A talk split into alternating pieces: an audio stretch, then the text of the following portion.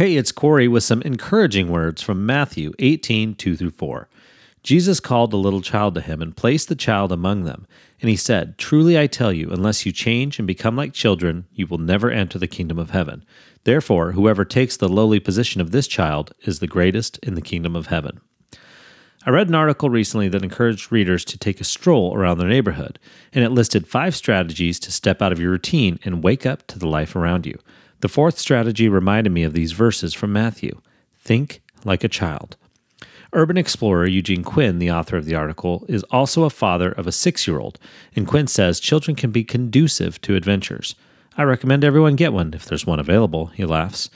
Kids point out objects, plants, businesses, and people you've never noticed before, and they ask questions you haven't considered. They may make you run or skip with them.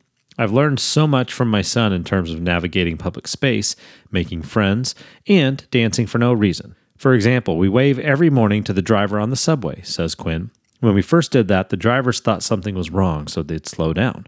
Now they wave back at us. They turn on the lights, they beep the horn. They understand that finally someone is acknowledging the fact that there's a driver in there.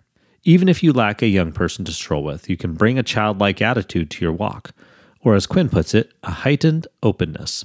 Perhaps that's a little of what Jesus had in mind when he encouraged his disciples to come like little children, to live with a heightened openness to those around us as we simply stroll through life.